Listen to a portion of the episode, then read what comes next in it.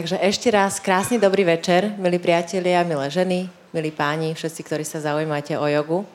Dnes tu máme úžasnú hostku Martinu Cifru Krížikovú, ktorá sa venuje joge, vidia sakrame a štange. Okrem iného je konferenčná tlmočníčka a matka dvoch nádherných dcer. A dnes nám prišla porozprávať mnoho zaujímavých vecí, Takže asi by sme začali hneď z hurta, keďže sme strátili prvú pol hodinku. A... Dobrý večer.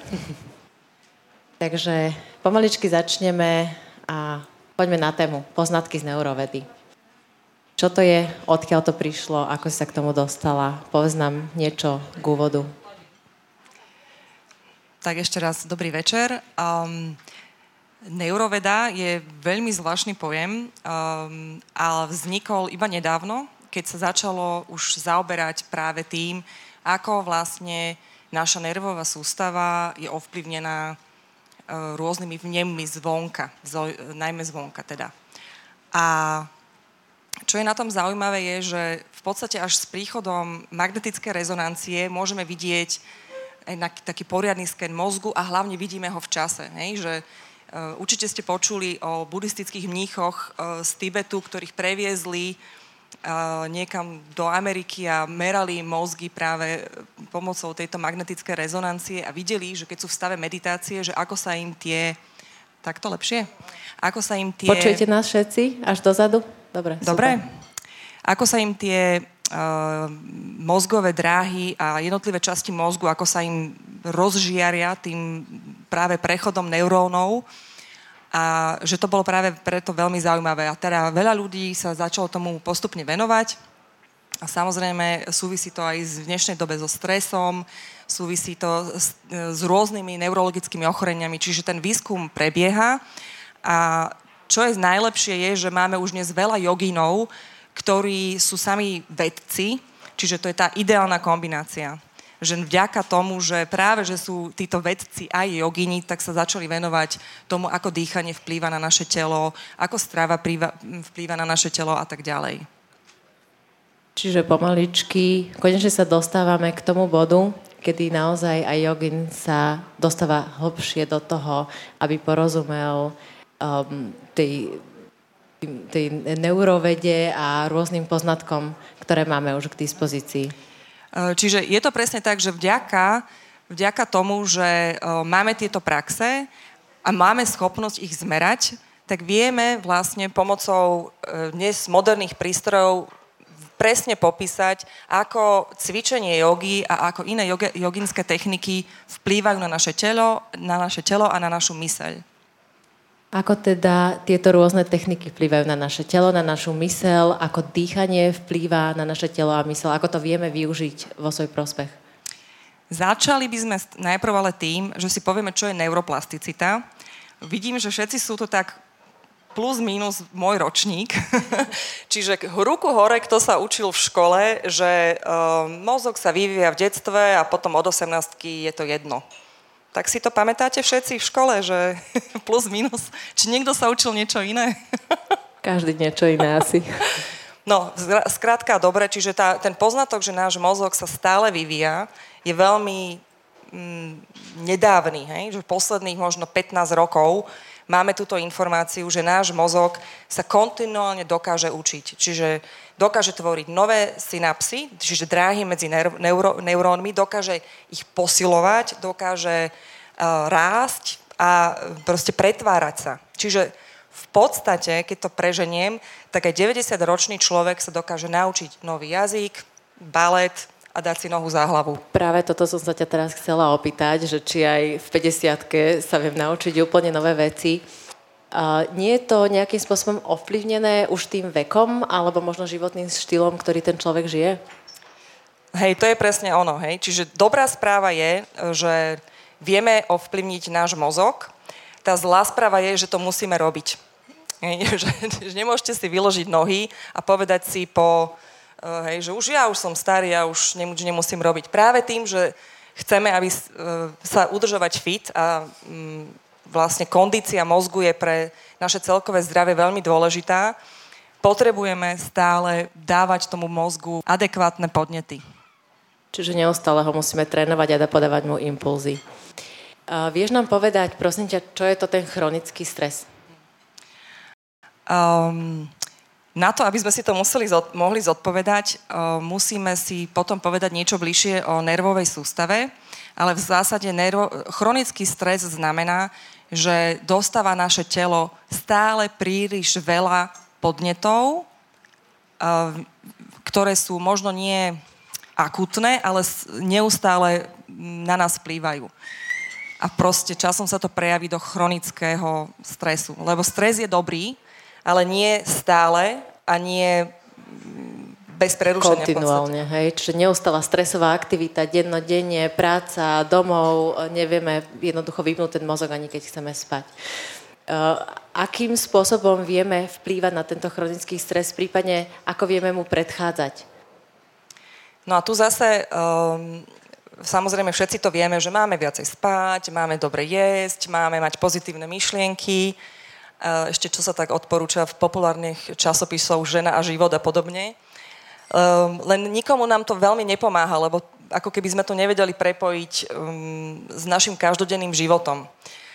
A uh, teda, čo by sme mohli spraviť určite, a tuto na, chcem nadviazať práve na tie joginské techniky, že aj na tú polyvagálnu teóriu, ktorú budeme spomínať, že máme vlastne, uh, sú identifikované štyri základné typy čo, praxe, čo môžeme robiť na to, aby vlastne sme znižovali tre, stres merateľne a skutočne efektívne. Prvá je, prvé je cvičenie, akákoľvek forma pohybu. Druhé je forma dýchania. A tretie je po, pozitívne, pozitívne myšlienky alebo uh, učiť sa uh, správne myslieť, ak by som to tak mohla povedať.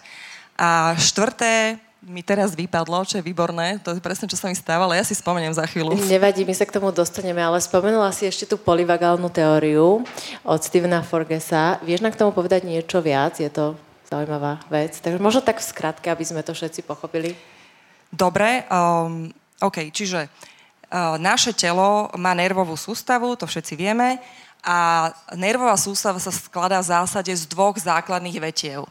Tá jedna e, je to, ktorú vedome my vieme ovládať. Čiže um, chcem sa napiť pohára, tak pohár chytím, dvihnem, napijem sa, kráčam, všetky aktivity, hej, rozprávam a tak ďalej. A tá druhá časť, tá autonómna, tak tá zase má na starosti všetky funkcie v našom tele, ktoré musia prebiehať, aby sme žili.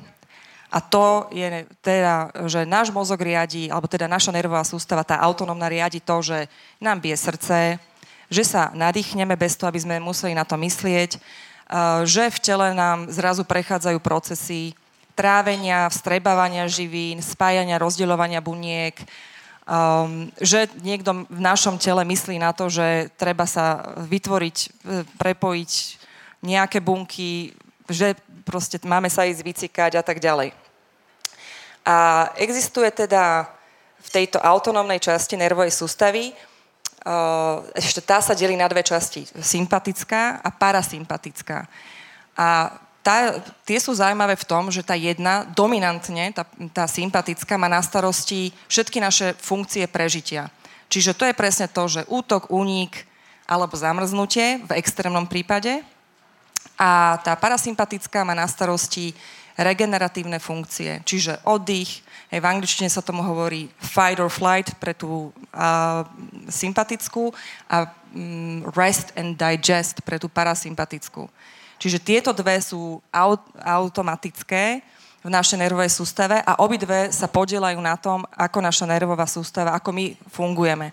Čiže napríklad nádych je časť e, nervovej sústavy, ktorú, teda nádych reguluje práve tá uh, sympatická nervová sústava, ale výdych reguluje tá parasympatická nervová sústava.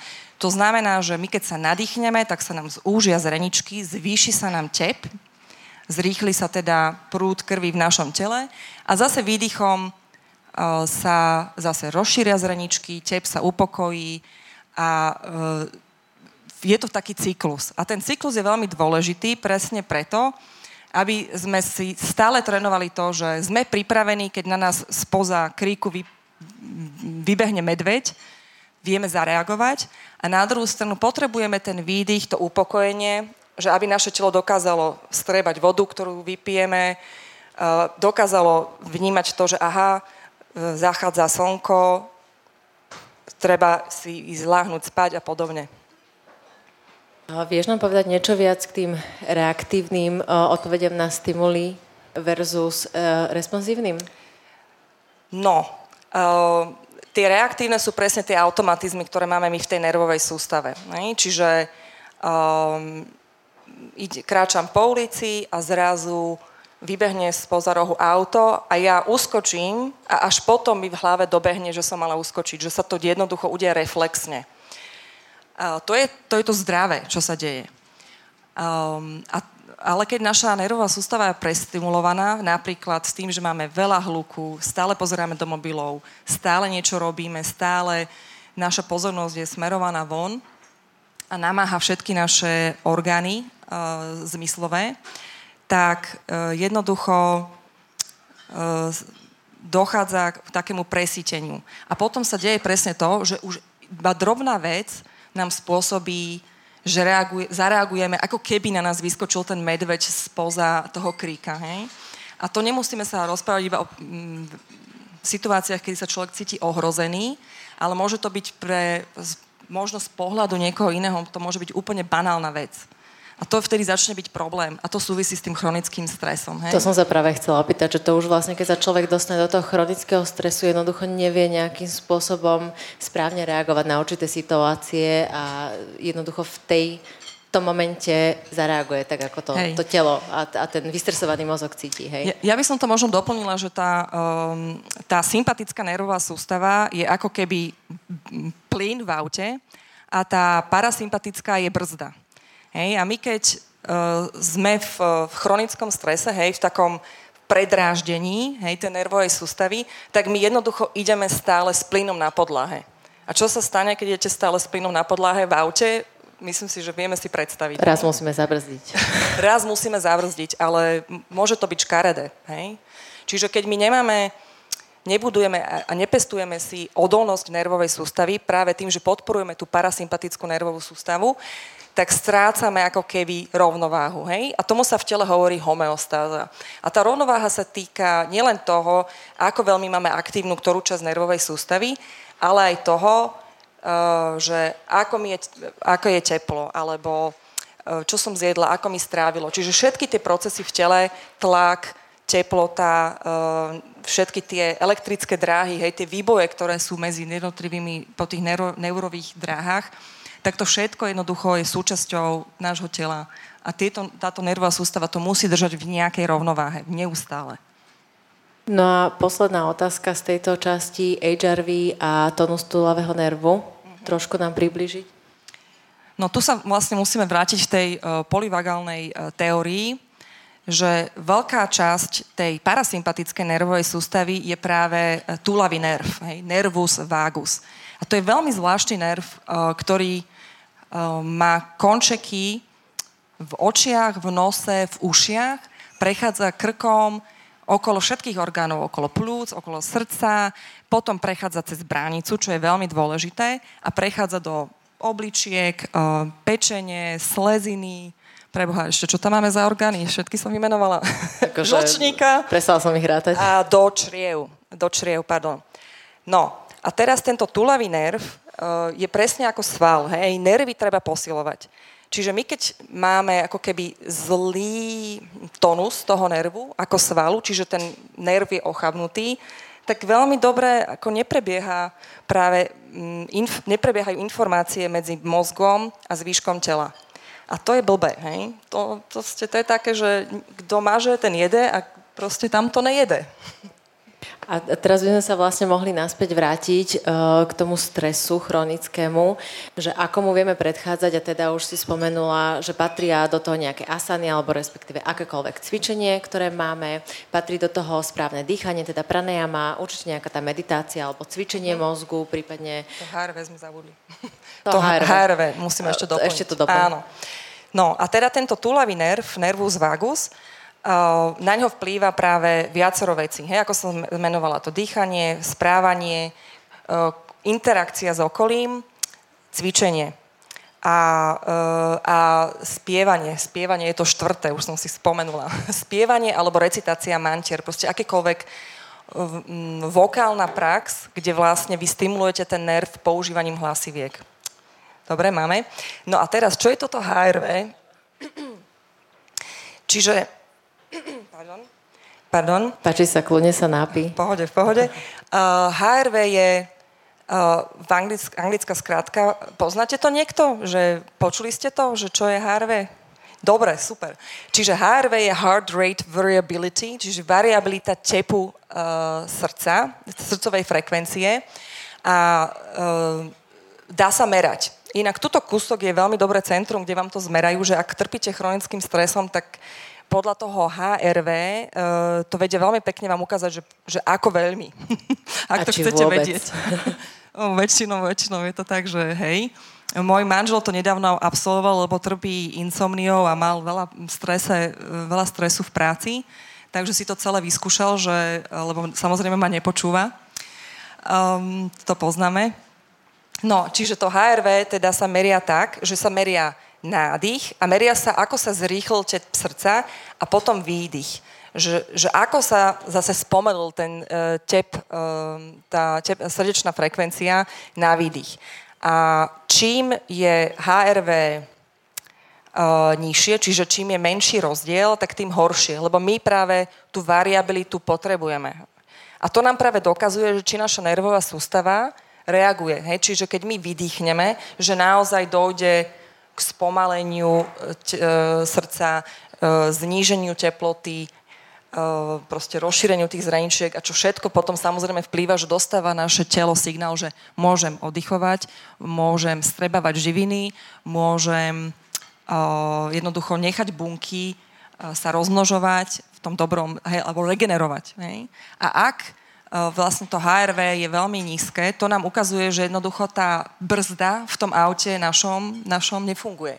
A keď nefunguje, tak, tak jednoducho tak sme v prdeli. Hej. Jednoducho sa dostávame do toho chronického stresu a niečo tam nie je v poriadku, nedokážeme fungovať, nedokážeme sa zastaviť, nedokážeme um, sa normálne vyspať a, a to telo sa nedokáže re- regenerovať, čiže v podstate ideme uh, na dlhú trať veľmi nebezpečne. Hej, že ideš vlastne uh, hlavou proti múru, uh, teda a raz do toho múru narazí, že bude to škaredé. Tak konečne sa dostaňme k tomu, ako tomu predchádzať. Myslím ano. si, že už sme si opísali všetko uh, potrebné. Tak uh, poďme pomaličky rozobrať jednotlivé časti od uh, asan, pohybu, um, pranajamy, teda dýchania, tej meditácie. Samozrejme, budem ti do toho mm, možno sem tam vstupovať. No, čiže, um, ako som hovorila, ten Stephen Porges úplne nezávislo od jogy pomenoval tieto štyri Eh, aktivity, ktoré sú veľmi dobré na regeneráciu nervovej sústavy. Hej? Že pohyb, cvičenie, uh, dýchanie, to spievanie alebo recitácia a uh, tak pozitívne interakcie s ľuďmi. No a teda to cvičenie, uh, hneď myslím si, že všetci, čo cvičíte jogu, viete, že teda je to veľmi aj príjemné, ale aj namáhavé a tak to má byť. Hej? Že my tým cvičením stimulujeme jednotlivé nervové dráhy predklon, záklon, ruky hore, hej, to všetko stimuluje naše vnútorné ucho, koordináciu, zrák, e, proste tá celková propriocepcia nášho tela, že kde sa mi nachádza ruka, noha, kde mám telo voči priestoru.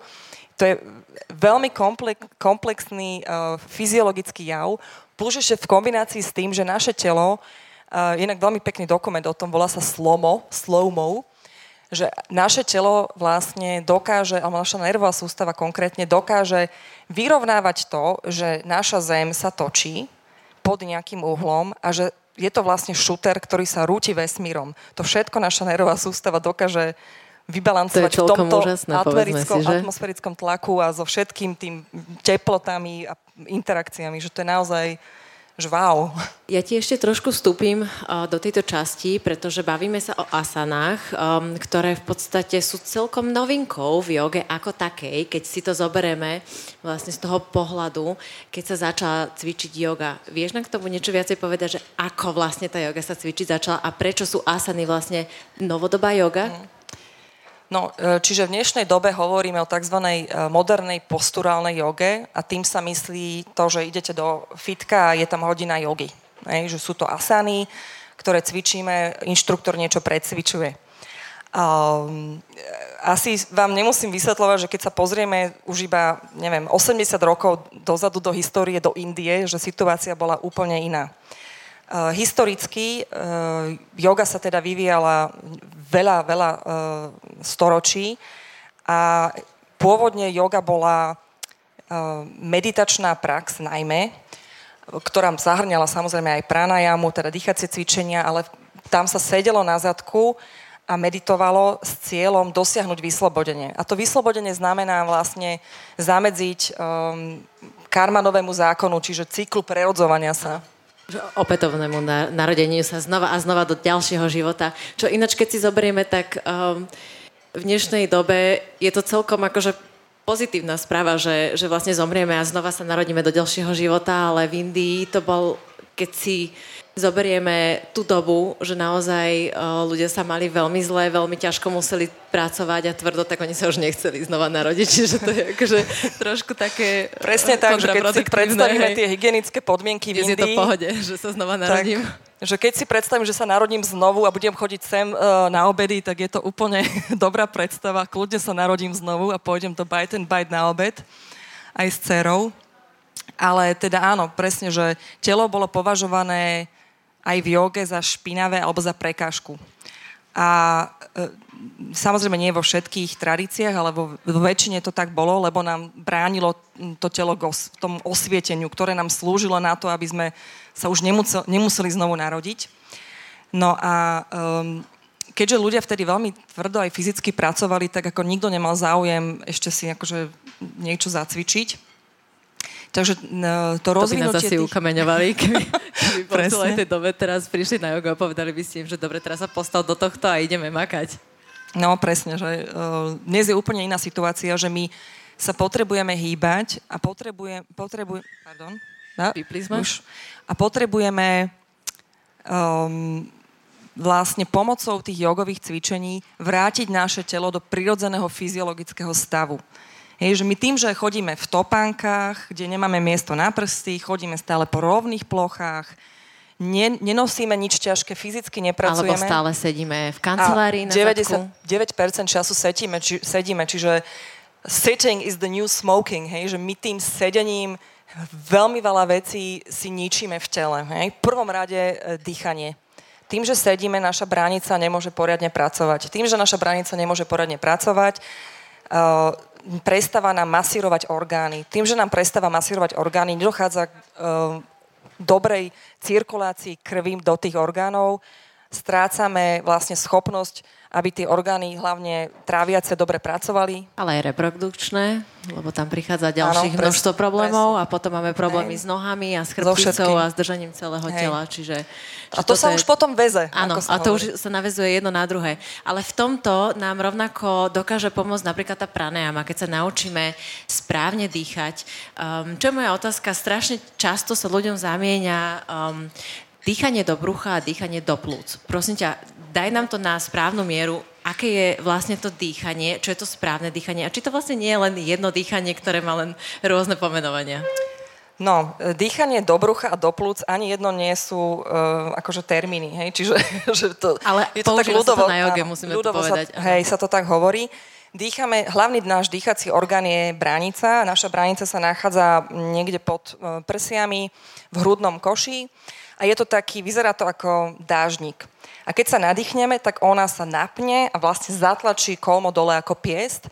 Má vytvoriť vnútrobrušný tlak, čím stabilizuje vlastne, to je to core, hej, tým stabilizuje vlastne náš trup a e, zatlačí orgány dole. A na tom, práve na tej magnetickej rezonancii je to krásne vidieť, že to je aj 3 centy, krásne, že pekne sa všetko splaští a potom na výdych branica sa uvoľní, ide hore a pod tlakom, ktorý vlastne vznikne, počiahne tie, tie orgány späť hore a počiahne takisto panvové dno. Hej, to sa práve aj vtedy aktivuje a dochádza presne k takému piestu, hore, dole, hore, dole. A ak správne dýchame, tak e, práve bránične, to je to správne, hej, čiže mohli by sme povedať, že to je dýchanie do brucha, ale nie je to, že e, nadýchujem a vytláčam brucho, e, hej, že budem vyzerať ako tehotná. Je to proste dýchanie s tým, že vytvorím ten vnútrobrušný tlak. A to sa musíme my normálne spätne učiť, že naše deti ešte keď štvornožku takto krásne vedia spraviť a my jednoducho sme tú funkciu správneho dýchania normálne zabudli, že tá bránica je Možno atrofovaná a pokrivená. Jednak stresom samozrejme, ale tým sedením. No. Áno. Um, ešte čo sa týka toho dýchania, um, trošku nám popíš takéto plitké dýchanie, prečo, ako sa toho zbaviť, alebo ako sa spätne vrátiť uh, k k tomu správnemu dýchaniu? Možno pár malých krokov? No, čiže uh, odporúčam určite navštíviť fyzioterapeuta, ktorý uh, vám to zdiagnostikuje, povie vám, ako zle ste na tom, lebo všetci sme na tom zle vrátane mňa. Uh, a potom veľmi pomáha vedieť rovno sedieť a vtedy vedome dýchať alebo si ľahnúť. To je možno ešte najlepšie na úvod, že v ľahu a trénovať vlastne to dýchanie bránicou. Vedomé, vedomé Áno, dýchanie. Vedomé dýchanie Áno. bránicou. Má to dva benefity. Jednak posilujem tú bránicu a učím ju, aby keď na to nemyslím a dýcha moje telo samé, aby vlastne uh, dýchalo dobre, čo zase má všetky tie benefity, ktoré sme spomínali. A druhý benefit má, že keď ja to robím vedome, tak je to už istá forma toho práve joginského cvičenia, práce s dýchom a meditácia. Vo veľmi jednoduchej podobe, ale je. Čiže je to proste win-win, hej? Že, že dýchaš vedome a ešte si, keď si rozdelíš uh, lebo už to tiež máme vlastne zmerané, to rezonančné dýchanie, ktoré priamo ovplyvňuje ten tulavý nerv, ten nervus vagus. 4 sekundy nádych, 4 sekundy výdych napríklad. Hej, to je jedna z možností. A veľmi pekne uh, vidíme, že to je tá ideálna frekvencia alebo ten pomer, kedy sa uh, krásne aktivuje celý ten uh, nervus vagus. Predpokladám, že toto treba cvičiť minimálne každý deň, chvíľočku, aspoň tých 10-15 minút. 10 minút je možno taký ideál, čo si myslím, že každý E, zvládne aj, aj, aj pri varení. Aj 3 hej. minúty stačia. Aj 3 hej. minúty, alebo pri umývaní zubov trošku hej, sa hej. akože e, nejakým Keď čakáte spôsobom, na autobus. Alebo čakáte na autobus, autobus, presne tak. Že vedie to vedome proste začal, začleniť do života, aby sa to stalo, proste aby si to telo na to spomenulo, že toto mu je prirodzené. Môže pri tejto činnosti prísť nejakým spôsobom k nejakému prekysličeniu alebo nejakej hyperventilácii? No, ak, A čo to spôsobuje? Uh, hyperventilácia vzniká, keď uh, dýchame uh, viac, uh, veľmi rýchlo, než je náš optimum. Optimum v kľudovom režime je niekde, ak ste fit, eh, je to niekde okolo 60 dýchov za minútu, ak nie ste fit, je to 75 a viac. Eh, ak niekto je fakt dobrý, eh, tak dýcha aj menej. V jogových technikách sa snažíme dopracovať v cvičení k tomu, aby nádych bol pol minúty a výdych bol pol minúty. Čiže k šiestim dýchom za, minu, za matika, za, eh, no proste, jak som, počkajte, nádych, minúta, áno, čiže proste normálne, že jedna, jedna minúta, jeden cyklus, hej? že takto pomaly. A v kombinácii s meditáciou trošku by som prešla na túto tému, ako vlastne um, sa naučiť dýchať tak, aby som sa vedel dostať do tej meditácie. Čo to je naozaj mhm. tá meditácia? Pretože častokrát sa stáva, že prídem na tú jogu a teraz mám tam nejakú 10-minútovú meditáciu, čo je v podstate nejakým spôsobom začiatok pre toho človeka, aby sa naučil meditovať, aby sa naučil trošku skľudniť aj tú mysel, aj to telo. Ale povedzme si pravdu, nie je to ešte taká tá práva, správna mm. meditácia, alebo človek má pocit, že tým, že si tam lahne a teraz na chvíľočku zavrie oči a okludní sa, tak uh, dosahuje pomaly samády, hej? Mm. Čiže ako sa, ako sa k tomu dostať a, a nejak, nejakých pár krokov a čo to tá reálna meditácia je? Ako to vyzerá v praxi? No, uh pri meditácii v podstate tých technik je, je strašne veľa. Že podľa toho aj aká jogová škola, uh, potom samozrejme buddhistické praxe majú veľmi prepracované. Ak by vás veľmi bavili meditácie, tak odporúčam ísť uh, takou buddhistickou cestou, že tie zazen a kadejaké.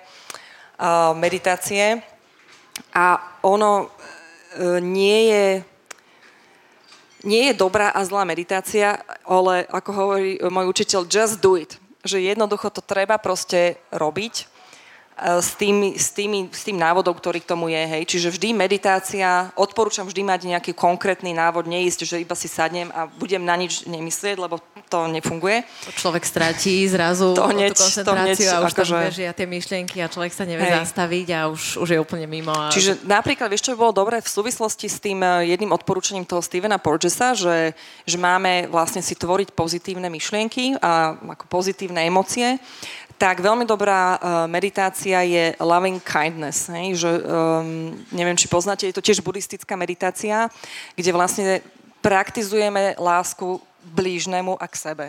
A je veľmi pekná. Uh, ja teraz posielam lásku Putinovi a trošku mi to nejde. A, uh, ale v tom Musíš je, sa viac snažiť. v, tom je, v tom je to zaujímavé, hej, že Um, nezačínajte s Putinom, to už treba niekoľko rokov praxe. Začnite sami za sebou. nie, nie, nie. Tam, A so svojimi blížnymi hlavne, áno. Hej, no práve uh, v tej loving kindness sú štyri vlastne kroky. Uh, prvý krok je, že posielate lásku sebe. Nie, to je celkom... Čo je vždy dobré. Áno, čo je dobré, čiže tam je zase vedomé dýchanie. Hej, presne, pri každej meditácii sa pracuje aj s dýchom, čiže nádych. Hej, a poviem sebe, že Ehm, nech som naplnená láskou, nech mi je dobre, nech som zdravá a šťastná a tak ďalej. Potom si predstavíte človeka, ktorého veľmi máte rádi, ale nesmie to byť rodičia alebo partner, neodporúčam. Radšej niekto jednoduchý. Deti? Deti sú super, alebo domáce zvieratá. To že kde, áno, to vám, aby tam nevyskočilo, že ja neumil riad a neviem čo, už potom zase tá meditácia je ťažšia. Čiže niekto jednoduchý, kto, koho viete mať radi a zase mu pošlete, nech si šťastný, nech si zdravý, nech a tak ďalej. A potom tretie je neutrálna osoba. Napríklad uh, Natália, hej, ktorú poznám, lebo sem chodím jesť, ale vlastne sa nepoznáme. Hej. Ale môžem ju zahrnúť do svojej meditácie a uh, popriať jej, nech je zdravá, šťastná a, a tak ďalej. A posledné je ten človek, ktorý uh, jednoducho, s ktorým máme problém.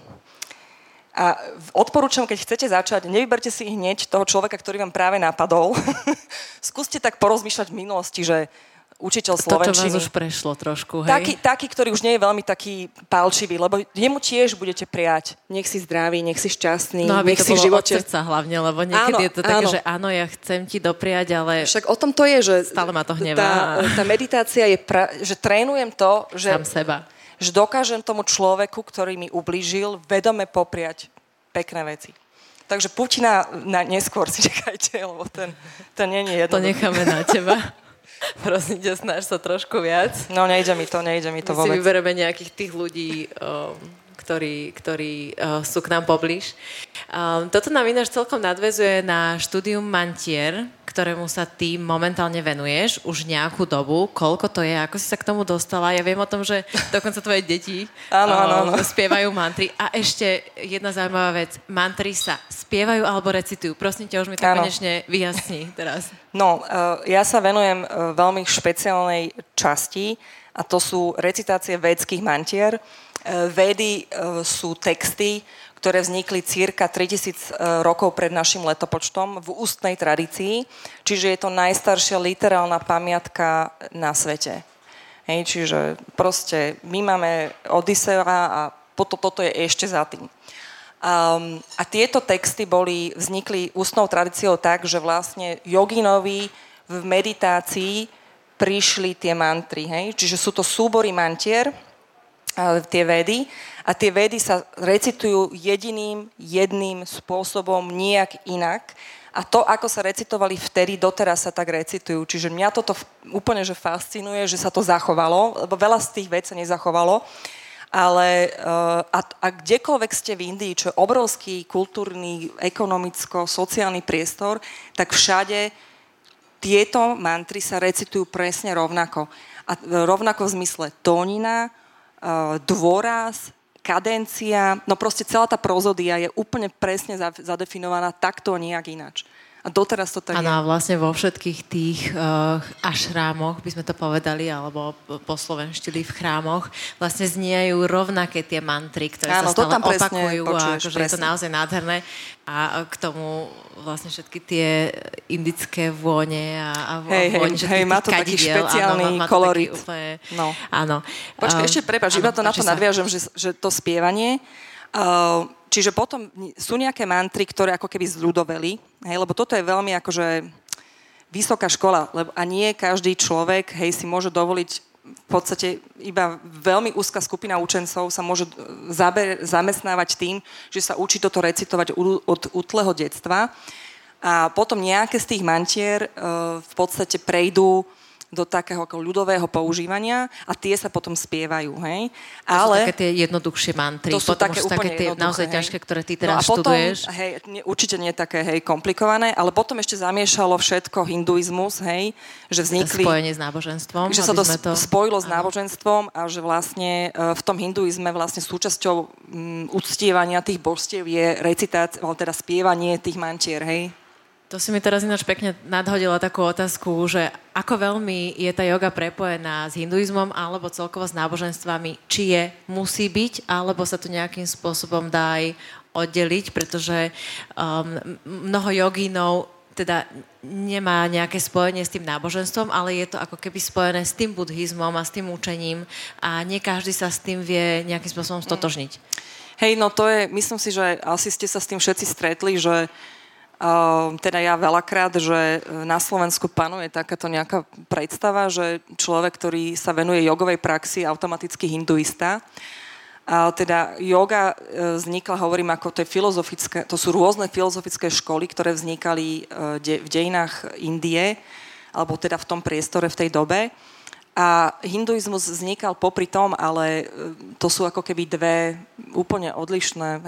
Hinduizmus je súbor tiež náboženstiev, ono Hindu... Viac menej tých indických, hej? Akože áno, áno, že, si, ta, tam je to veľmi uh, prepojené stále... s tou jogou, pretože oni to majú ako keby zakorenené spolu s tým. Niektorí to prepájajú, hej. Áno, niektorí to Ale jednoducho nie je prepájajú. to automaticky prepojené, však buddhizmus vlastne je tiež meditačná prax, to nie je náboženstvo a um, všetky tie buddhistické texty hovoria iba o rôznych meditačných technikách, tam sa nedozviete nič o, a o tom, že život je utrpenie, ale tam sa nič iné akože v tých textoch to nedozviete. To sa hovorí asi všade, že život je utrpenie, lebo naozaj v tých dávnych časoch, povedzme si pravdu, ten život ano. naozaj pre nich bol utrpenie. Ale buddhisti to dotiahli do dokonalosti, pre lebo nich oni to buddhisti rozpísali, sú extrémisti vieš. v tom, že no. oni si stále myslia, že život je len utrpenie. Áno, áno, Takže... oni to presne aj zadefinovali, že prečo. Oni sa o tom ešte aj učia v tých textoch, že stále ten život je, je zlý. Dobre, prejdeme trošku na takú ľahšiu tému. Životný štýl, režim, strava, ako nás to veľmi ovplyvňuje. Dokážeme sa v živote možno vzdať nášho vlastného ega?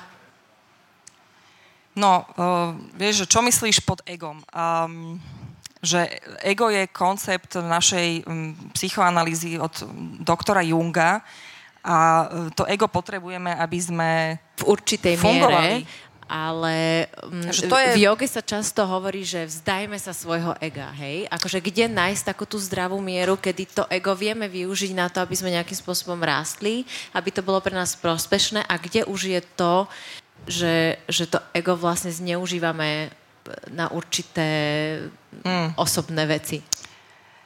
Um, no, Z toho joginského pohľadu.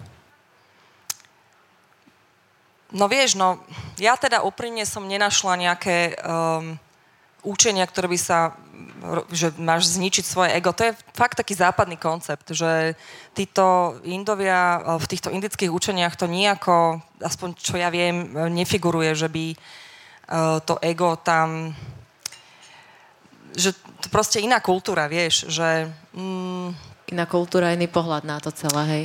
Hej, že uh, oni sa proste cez tie rôzne filozofické školy je to skôr tak, že je jednotlivec a to akože vesmír alebo božstvo alebo to neznáme alebo akokoľvek to nazveme.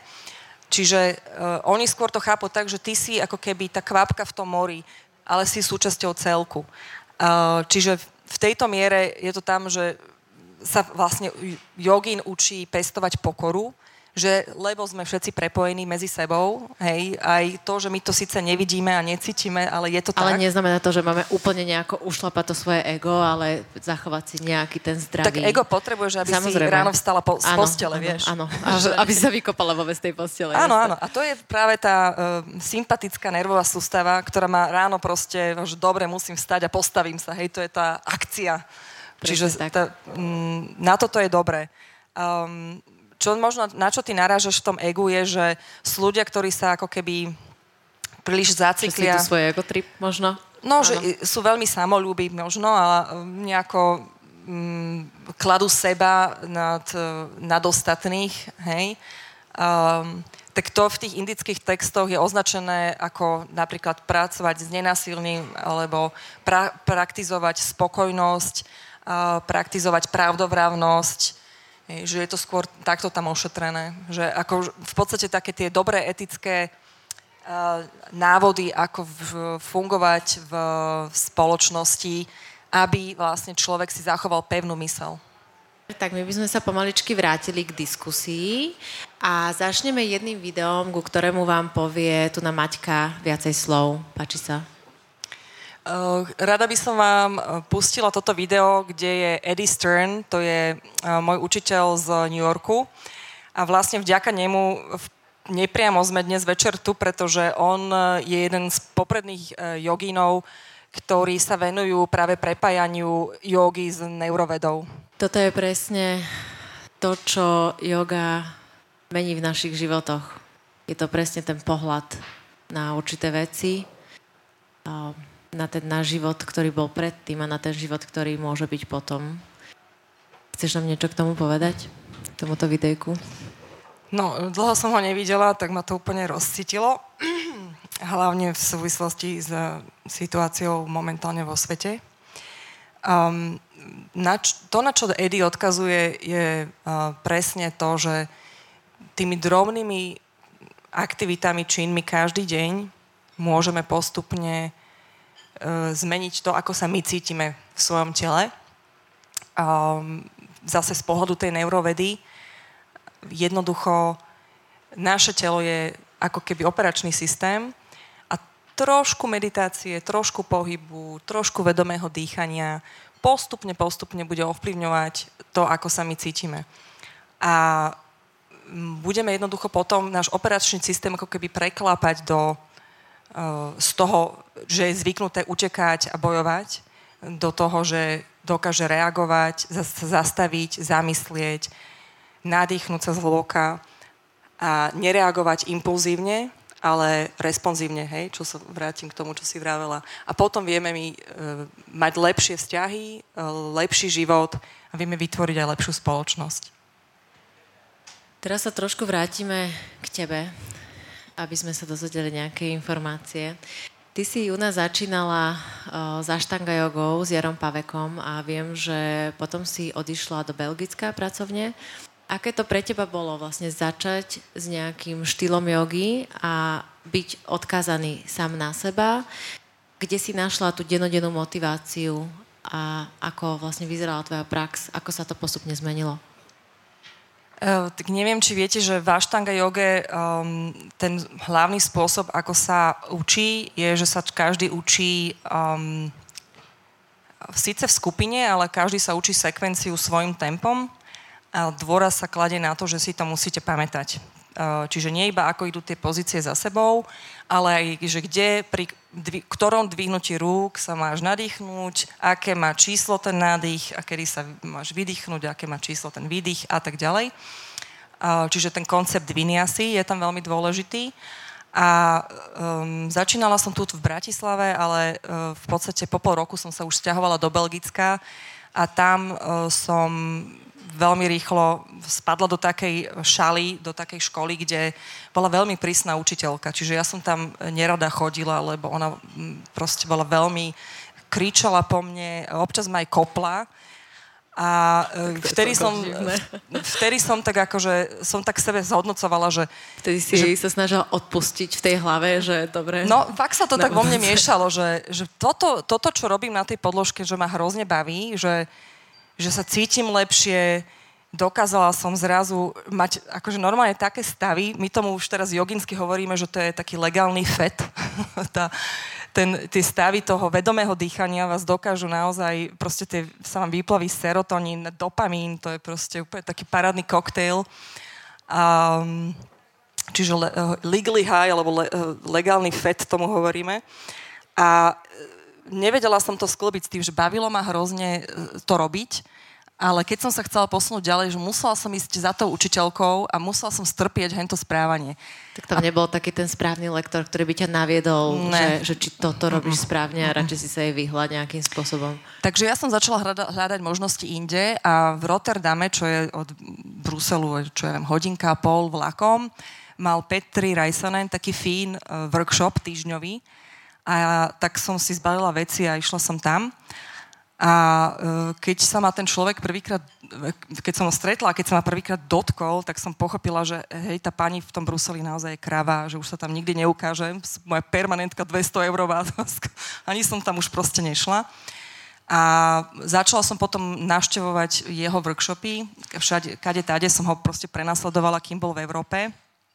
A potom časom som ho začala prenasledovať aj do Tajska. On vždy každý január, okrem teda posledné dva roky nie, lebo bola korona, e, stráví 4 týždne v Tajsku na jednom malom ostrove, kde učí taký, tak, mm, teda jogu a je tam také nádherné jogové ústranie, kam vás veľmi všetkých srdečne pozývam, lebo je to fantastické. A ja som tam teda bola 5 krát, z toho 4 krát som, nie trikrát, lebo raz som tam už bola s malým bábetkom, som mu asistovala na, e, na, tom, na tých pobytoch ako asistujúci učiteľ. Takže tak sa to odo mňa zvrtlo, že som e, veľmi, mala som veľké šťastie, že som hneď našla človeka, ktorý je uh, súcitný, láskavý a motivuje vás k tej vlastnej domácej praxi. Potom som sa tešila, že ho znovu uvidím a že zase sa niečo nové naučím a, a že ma to bude inšpirovať ďalej. No a tento Petri Rajsanen vlastne ma predstavil s Edim, Edim Sternom. A uh, Petri má v Helsinkách najväčšiu jogovú školu na svete. To je ešte také možno zaujímavé. Že so svojou manželkou teraz? Uh, ale on ju zakladal dávno predtým, lebo manželku má iba niekoľko rokov uh, a on má, bude mať skoro 60 za chvíľu. A um, tú školu zakladal v 91 a je to najväčšia jogová škola na svete, čiže tam sa za mesiac premelie 8 tisíc ľudí. Si to viete predstaviť? Ono je naozaj vtipné, že na tých jeho workshopoch, teda t- ako sa bavíme aj o tej aštanga, alebo teda Vinyasa Krama joge, do ktorej vlastne spadá aj tá aštanga, ktorej sa ty venuješ aktívne veľmi, um, tak vlastne každý si ide takú tú svoju sekvenciu. Čiže vôbec to nie je také ako na Hatha yoga, teda ako u mňa, že vlastne učiteľ niečo predvádza, rozpráva a všetci tí ľudia cvičia. Tu na každý jeden ten cvičenec, by sme mohli povedať, dostane e, nejaký súbor cvikov, alebo respektíve nejaké série, ktoré sú vhodné pre neho na začiatočníka, aby sa posúval nejakým spôsobom ďalej. A na tej hodine každý si ide úplne svoje máte tam 10 ľudí, každý si proste cvičí, nikto sa na nikoho nepozerá. Ten učiteľ len ku každému príde a každého vlastne, to sa volá vedené do pomoci, že ho nejakým spôsobom napraví a pomôže mu e, sa stále posúvať ďalej ale je úplne v poriadku, keď ten človek sa tam, dajme tomu, že rozbije, hej, lebo tá aštanga yoga je veľmi silová, ťažká, hej, dynamická byť, yoga, môže byť, môže no. byť, ale je úplne v poriadku, keď tam príde teraz nejaký človek a teraz si zacvičí nejaké dve veci, lahne si a bude meditovať, pretože aj toto je yoga, aj to do toho patrí, lebo jednoducho je to podľa toho jeho vnútorného alebo momentálneho nadstavenia. Uh, takže um, tento Petri v podstate zmenil celkový tvoj pohľad. Uh, myslím si, a, aj preto si začala si študovať tú jogu. Povedz mi ešte, prosím ťa, ja som sa o tebe dozvedela, že ty si študovala, študuješ, prepáč, uh, stále v jednej austrálskej škole. Čo to je, o čom to je a kto je teraz tvoj učiteľ? No, e, to je, e, škola sa volá Yoga Synergy a e, sú to dvaja austrálsky, teda ten pán je z Malty a ona je austrálčanka.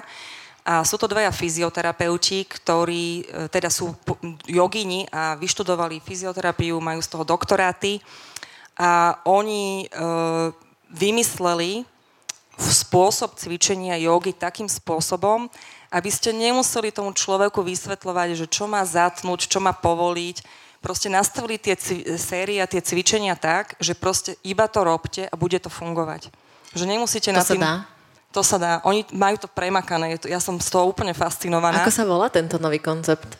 Uh, yoga Synergy sa volá. Synergy. A oni majú 5 základných takých zostav uh, podľa, um, jak sa to povie, uh, elementov, čiže zostava je vzduch, voda, oheň, zem, zem a éter.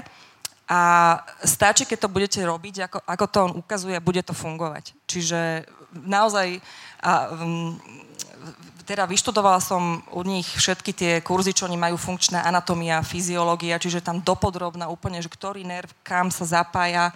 Čiže akože z toho e, hľadiska je vysvetlené, že ako to funguje, ale ako cvičenec to nemusíte vedieť, hej, čo to je pre učiteľov zaujímavé. Ale v podstate um, oni začínajú s tým, že najprv vám vysvetlia celé telo, ako funguje, nie? Vôbec nie? nie? No podľa toho, či si učiteľ, alebo či ťa to zaujíma, ako to funguje. Ale čo? teda, pokiaľ chceš byť ty ako učiteľ, mm-hmm. tak to mal musíš... by si nejakým spôsobom ovládať celkovú tú anatómiu, áno, ako je to celé prepojené. do zúfalých podrobností, áno. No, o tom presne hovorím, že ty Čiže... ako učiteľ, pokiaľ teda u nich študuješ, tak musíš to dopodrobná vedieť, aby si toho žiaka vedel reálne naviesť mm-hmm. a potom už vlastne učíš tých ľudí len tie jednotlivé zostavy, ktorých je hej. 5, hej? Hej, hej. Uh, tie sú také, že to... Mm, majú tie základné zostavy, potom majú ešte jednu takú, ktorú volajú... Že, ťažšiu verziu? Ťažšiu verziu, ktorú, ktorú volajú, že základné, e, teda pokročilé základy. A e, teraz nedávno bola e, akcia Yoga pro dobrou viec, neviem, či poznáte ten festival, tak v rámci toho festivalu ste mohli si pozrieť rôzne videá a ja som tam teda jedno to video natočila presne z týchto základov. Taký úplne, že 15 minút to človeku zaberie zo dňa a uh, výťažok ide teda ukrajinským uh, utečencom. Takže t- tam je to možné vidieť, ale keď pôjdete na stránku Yoga Synergy, tak nájdete tam kopec. Dá sa podľa toho cvičiť, e, zaplatiť si online uh, také proste rôzne videá je to veľmi dobré. Akože, um, veľmi to odporúčam, že je to bezpečné a funguje to. A ten dôvod, prečo to funguje, je, že um, yoga by nemala bolieť. Čiže E, paradoxne yoga nie je o stretchingu, lebo stretching bolí. A keď cítime, že nás to pri joge bolí, to znamená, že robíme príliš veľa. Na... Nesmie bolieť, ale Mo- môže trošku nepríjemne ťahať. Ani to by nemalo. Ne. Ale Mm-mm. vieš, ak sa hovorí, stýram suka má sa nám. Že jednoducho zotrvávame v tých pozíciách, lebo v no. tomto trošku s tebou nesúhlasím, ale že zotrvávame naozaj v tých pozíciách, kedy to telo trošku povolí. Samozrejme, ten človek musí vedieť, kedy je to správne, čo, čo je problém, že nie veľa ľudí to vie. Mm. Ja to napríklad na sebe viem, ale áno, sú, sú to roky. Mm. Sú to um, roky a... Bohužiaľ, nie každý to dokáže odhadnúť a niekedy tam no. príde ten moment, ale to aj vtedy, keď si dáva pozor a keď si povie, že nesmie to bolieť, tak to je vlastne nemohol robiť nič. To naozaj môže len no, sedieť v tej jednej nie. pozícii, ani nie v tom lotose, pretože aj k tomu človek musí prísť a postupne sa dopracovať. Čiže ako začať? Eh, no hovorím, že napríklad tieto eh, sekvencie sú navrhnuté tak, že využívajú svalové reflexy. Úplne internet. Je tu niekto, kto študuje medicínu, tak uh, neviem, kde ste, vás vidím? Dále, OK. Že svalové reflexy. Teraz dávajte pozor, lebo musíte ma potom opraviť, ak to popletiem. Um, čiže my môžeme naťahovať sval pasívne, to znamená, že sa predkloním, ťaha to, Pos, aby, to je to, okay. a, a to je to, čo práve my môžeme zlepšiť.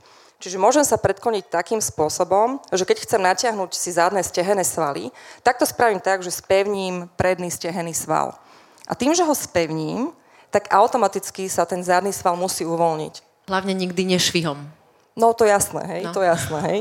No Čiže, nie, nie každému. Takže... Áno, áno, neboj, k tomu sa dostaneme, hej.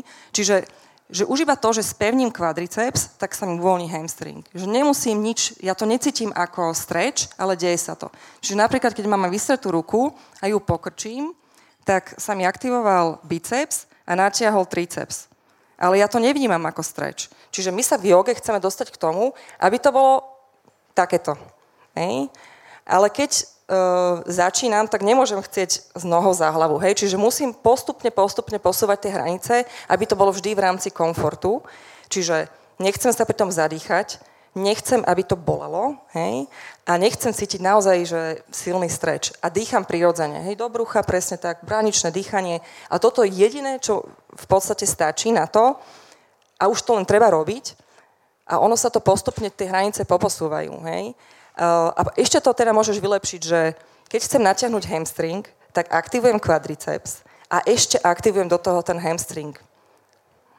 Ale, ale to je presne takto, že všetci, že čo, hej, ale že... To si pre, treba presne vyskúšať na tej no, to hodine si treba vyskúšať, a pomaličky to precítiť, každý ten jeden sval, každé to jedno Ale natiahnutie. to cvičenie je tak nastavené, že to automaticky spravíš ale nemusíš vedieť, že čo je hamstring vôbec. Že proste to cvičenie je tak vyskladané, že to robíš. A vtedy jednak posiluješ ten sval, zároveň ho naťa, naťahuješ a zároveň presne sú tam inteligentne vložené všetky tie mudry, uh, ktoré narábajú práve s nervami, že proste stimulujete aj rôzne nervové dráhy.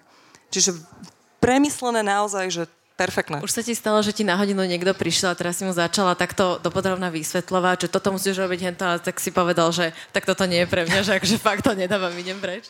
Uh, hej, niekedy mm, tak toto úplne nevybalím na človeka, keď príde prvýkrát. Uh, ale mám taký dotazník, ktorý musí ten človek vyplniť a na základe toho dotazníka viem, že odkiaľ fúka a akú má ambíciu. Lebo mojou úlohou je mu pomôcť v tom, čo on potrebuje. Hej? Čiže keď mám človek, teraz mám aktuálne pani so sklerózou multiplex a, a vidím na nej, aká je vystresovaná, čiže s ňou robíme, že učíme sa dýchať, lebo ona vôbec nevie dýchať. A, čiže moja úloha tam je ju priviesť k tomu, aby sa vedela uvoľniť. Čo akože v 40 je celkom akože smutné, hej? že sa človek musí znovu učiť presne e, použiť tú brzdu v tele, hej, zapnúť ten, tú parasympatickú nervovú sústavu. Presne s týmto vekom je treba nejakým spôsobom umierniť potom tú jogovú prax alebo nejako skôr sa dostávať k tej jogovej terapii, mala by byť nejakým spôsobom umiernenejšia, kľudnejšia. Nie? Vôbec nie? Nemyslím po, pokiaľ si. som aktívny človek a stále cvičím, robím tú svoju jogovú prax, do toho dýcham a meditujem, tak kľudne si môžem pridávať podľa mňa to telo znesie, že treba mu nakladať, uh, ale presne v tej, v tej miere, že, miere. že Aby nesmie to, to bolieť, nesmie, nesmie človek pri tom funeť ako lokomotíva, lebo to už potom hyperventilujete a pri hyperventilácii sa deje taká vec, že sa vám dostáva viacej kyslíku do krvi a to nechceme, lebo sa naruší pH v krvi a keď sa naruší pH v krvi, tak naše telo dostane signál, že aha, že je tam moc toho kyslíka v tej krvi, tak musím stiahnuť cievy a e, tým pádom sa menej okur- dokrvuje vám napríklad mozog, hej? čiže pri úplne, že hyper, hyperventilácii odpadnete, lebo sa vám prestane dokrvovať mozog. Čiže právne naopak, chceme spomaliť dých, chceme dýchať úplne pokojne, aby sme vlastne ako keby vytvorili hej, to zásadité prostredie, uh, znížili to pH hej, na, na, na zásadité v, v krvi a tým pádom sa roztiahnu cievy, upokojí sa e, tep a dostaneme, oveľa lepšie prekrvíme všetky orgány vrátane mozgu a dostanú sa tam tým pádom všetky tie nutné živiny, hej? No, my sme si chceli dať ešte jednu prestávku, ale vyzerá to tak, že to nestihneme. Asi by sme to mali potiahnuť, lebo máme tu ešte pár otázok a budeme to mať potom pekne z krku. Takže porozprávame všetko, čo treba. A pomaličky sa budem pýtať, ako sa naučiť správne dýchať? Samouk. Samouk. Uh, no, naozaj odporúčam fyzioterapeuta na to, uh, aby vám ukázal, že čo máte robiť a potom už môžete to robiť doma, aby ste cítili, že kedy tá bránica je správne aktivovaná, ale to nie je to úplne... Uh, uh, ne, neodporúčam toto samouk. Fakt, nájdete si na to odborníka. Veľmi dobrá metóda je DNS, uh, um, dynamická neuromuskulálna stabilizácia. Je to z pražskej školy, pán doktor Kolář ak to niekomu niečo hovorí. Čiže ak nájdete fyzioterapeuta tu niekde, e, kto sa venuje DNS metóde, tak to je tá správna cesta. Um, alebo teda prídite na hodinu. Určite sa dá začať aj s nejakým učiteľom jogy, akýkoľvek vám vyhovuje, tak každý si nájde nejakého toho svojho, ale vždy je lepšie naozaj začať s niekým, kto sa do toho rozumie, ako sa naučiť zle dýchať znova. Um, potom uh, dýchové techniky yoga versus Wim Hof. Vieš nám k tomu povedať niečo viac? Uh, Wim Hofová metóda pracuje práve s tým, uh, že vystavuje telo stresu, rovnako ako v joge, čiže vytvárame mieru diskomfortu a uh, cieľom je, aby vlastne uh, naše telo potom bolo odolnejšie, aj naša nervová sústava, hej, to teda spolu súvisí. Uh, Wim Hof na to ide cez chlad, ale tam najdôležitejšia zložka je uh, práca vlastne s dýchom. Uh, čiže je to veľmi, je to veľmi podobné. Um, teda má za tým celý ten filozofický koncept, ktorý teda Wim Hof nemá, hej? Čiže to by bol hlavný rozdiel, že tá filozofia za tým. Od akého veku je vhodné začať dieťa viesť k joge alebo ho učiť jogu? Držím palce. Um, uh, viete čo? Um, ja to robím tak, že ja to robím a proste oni to vidia. Nič iné nemôžem robiť. Um, čiže napríklad e, moja staršia dcéra, nikdy som si to neuvedomila, ona na všetkých jogových pobytoch, ktoré som organizovala, e, bola samozrejme so mnou. A vždy, aj toto mám od Petriho, aj v Tajsku, keď sme boli, tak vždy boli dvere otvorené, že tie deti mohli hoci kedy prísť do miestnosti, tí dospelí sa tam počili, ohýbali, ale vždy tam tie deti boli vítané. Proste prišli, objali, posedeli, prípadne rozhádzali nejaké podložky a odišli. A nikto ich nevyhodil, nikto ich nenapomenul, proste vždy boli e, na tých jogových pobytoch prirodzenou súčasťou. A, a proste videli, ako tí ľudia tam fungujú, že ráno vstávajú, cvičia a tak ďalej. A um, aj na tých mojich pobytoch teda vždy večer sme robili aj tak meditácie, už po večeri, potom už keď človeku tak vytrávilo. A um, vediem aj rôzne také tie recitácie mantier.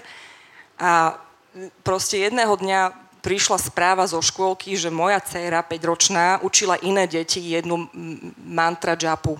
Že proste takú súbor e, mantier, ktoré proste recitujem. E, je taká malá prax, 15-minútová, čo si človek môže robiť doma. Tak toto ich ona sama naučila a ja som ani nevedela, že to vie. Hej. Čiže len tak sa to proste udeje. Uh, ale ak by ste chceli že učiť deti jogu v zmysle asán, tak od tých 6-7 rokov už je to dieťa pripravené vnímať a učiť sa nejakú sekvenciu, len tam treba dávať pozor, že deťom vlastne rastú um, vlastne kosti, šlachy, všetko sa buduje, že tam nesmiete ísť do toho streču. Hej. Čiže ale keď to, sa to učíte správne, hej, ako som vravela, že nechcete vlastne vôbec skoro cítiť streč, tak je to potom pre tie deti bezpečné, je to hlavne sranda, hej, keď ro- môžu robiť mo- zostoja, mostiky a uh, ja neviem, špagaty no to, a takéto. To detské telo je mnoho flexibilnejšie. Áno, oni sú ešte ohybní a tak to nestratia tú ohybnosť. Tomto musím s tebou súhlasiť, že um, mám veľa známych, ktorí mi hovorí, ja by som chcela to moje dieťa doviesť k joge, ono to vôbec nechce robiť a ja sa snažím. A u nás to bolo také, že ja som vlastne sa nikdy nesnažila tie deti doviesť k joge a oni začali samé robiť určité asany, samozrejme tie, čo im hey, vyhovujú, hey, ktoré sú pre nich prirodzené a ja ich teda vždycky pochválim a nechám ich cvičiť so mnou alebo respektíve skakať po mne, pretože nakoniec to dopadne tak, že oni znemožňujú moju jogovú prax, lebo sa na mne hrajú a skakajú po mne. Hej, to ale... je tá siedma séria, tomu hovoríme zo srandy, tá najvyššia séria s deťmi, je s deťmi. Tak. Ale čo je veľmi vtipné je, že potom, keď som videla, že ich to tam nejakým spôsobom baví, tak som im zapla, už sme v tej modernej dobe, zapla som im jogové, jogové videá, kde sa ako, ako keby venujú presne deťom podľa nejakých zvieratiek, hej? Mm-hmm. že to dieťa sa posadí do nejakej pozície a teraz akože hrajú sa a k tomu je zábavná hudba. Čiže aj toto by bola možno cesta pre tie deti, že nechať ich stále hrať sa Hej. a pomaličky stále pozorovať a robiť to nejakým takým im ich štýlom. Oni Hej, sa postupne sú, sú k tomu také dostanú. kurzy detskej jogy podľa veku a potom tuším od 8 rokov sa to už delí chlapci a dievčatá, lebo už potom uh, to tam nemá zmysel, keď sú spolu, ale do, od 3 do 6 uh, e, je a 6 až 8. Určite netreba tie deti nejakým spôsobom posúvať do tých hasen alebo nejako ich tam štelovať a tak ďalej, lebo ono Nie, no pokiaľ ste klasická brahmanská rodina a máte to nalinkované ako svoje e, dedičstvo a svoju ako prax, tak tie deti cepujete, hej, že tam od 5 rokov začína to formatívne vzdelávanie v Indii, ale to sa nás netýka, dúfam. Myslím, že nás nie. Dobre, poďme na ďalšiu otázku. Je veľmi vážna. Mám vysnutú platničku. Je pre mňa yoga vhodná? Môže mi cvičenie jogy na pomoc k zlepšeniu môjho stavu, aby som mohol plnohodnotne vykonávať športy, ako sú thai box, basketbal, jazda na koní, ktoré sú nevhodné pre stav, ako je vysnutá platnička? No, uh, tak vysunutá platnička môže byť rôznymi smermi a môže byť rô, rôzne veľmi vysunutá, čiže zase musí to posúdiť fyzioterapeut a uh, musí on povedať vlastne na základe toho skenu, že ktoré, ktorý smer je vhodný a nie je vhodný. Uh, yoga určite vhodná je, ale musí byť modifikovaná s ohľadom na túto skutočnosť Um, čiže zase, keď sa vrátim k tej yoga synergy, tak oni vlastne učia všetky pohyby bez švihu, bez ťahu a bez použitia gravitácie. Čiže aj predklon sa musíte naučiť robiť tak, že vy vedome zapojíte to svalstvo, nie že padnete do tej pozície a brzdíte to krížami, ten predklon. Naučiť sa zapájať určité svaly, napríklad tie brušné a podobne. Bruchom sa predkloniť. Áno. A to veľa ľudí je, že je to ťažký, um, ťažká, ťaž, toto je možno jediné, že... Preto by som tam možno skočila, že ono no. je vždy lepšie robiť to s tým učiteľom ako online, mm. ale správnu hey, určite, hodinu, pretože určite. ten učiteľ vás vie presne naviesť, ako na to, ako do toho a kedy je už moc, napríklad hej. aj na tú platničku, no a, že to tam, a tam je to nesprávne presne, pôsobí. Že, že rozumieť tým základom, hej, čiže predtým, než sa chcem predkloniť, musím urobiť trakciu. Čiže ja musím pomocou svojich svalov roztiahnuť stavce a potom sa môžem predkláňať, zakláňať, ukláňať alebo twistovať. K čomu by som sa možno ešte vrátila je možno nechať ten tie box, jazdu na koni a podobné veci, lebo myslím, že to sú absolútne nevhodné športy. No, akože sú to nárazové športy, to je problém. Možno skôr také plávanie a niečo príjemnejšie, uh, ľahšie. Ale keď sa tá platnička sa môže vrátiť späť, takže potom nie, nie je problém. Ale určite minimálne ale, áno, na ten čas, kým tá platnička nie je OK. A hlavne naozaj tá práca s tým fyzioterapeutom áno, je must have. Mm-hmm. A potom samozrejme mať učiteľa, s ktorým spolupracujeme Hej. a nejakým spôsobom to dávame dokopy. Ja, ale ideálna tá všetko kombinácia. chce čas, bohužiaľ. Áno. Čiže dá sa s tým krásne pracovať. Máme kopec ľudí, poznám, ktorí e, si tým prešli, môj manžel tiež a už je úplne v poriadku a už funguje. Čiže, ale uh, tie vysunuté plátničky, tak takto. Uh, ešte to je také zaujímavé, že veľa ľudí, uh, ktorí nemajú bolesti, tak ani nevedia, že tú platničku majú vysunutú. Čiže keby že všetkých nás tuto v miestnosti oskenujeme, tak je dosť pravdepodobné, že veľa z nás má vyskočenú platničku a o tom nevieme lebo nás to neboli. A ono Možno sa nejakým späť. spôsobom deformovanú alebo jemne pokrivenú chrbticu do nejakej strany, všetci, všetci máme, všetci máme, a tak všetci, ďalej, všetci to máme.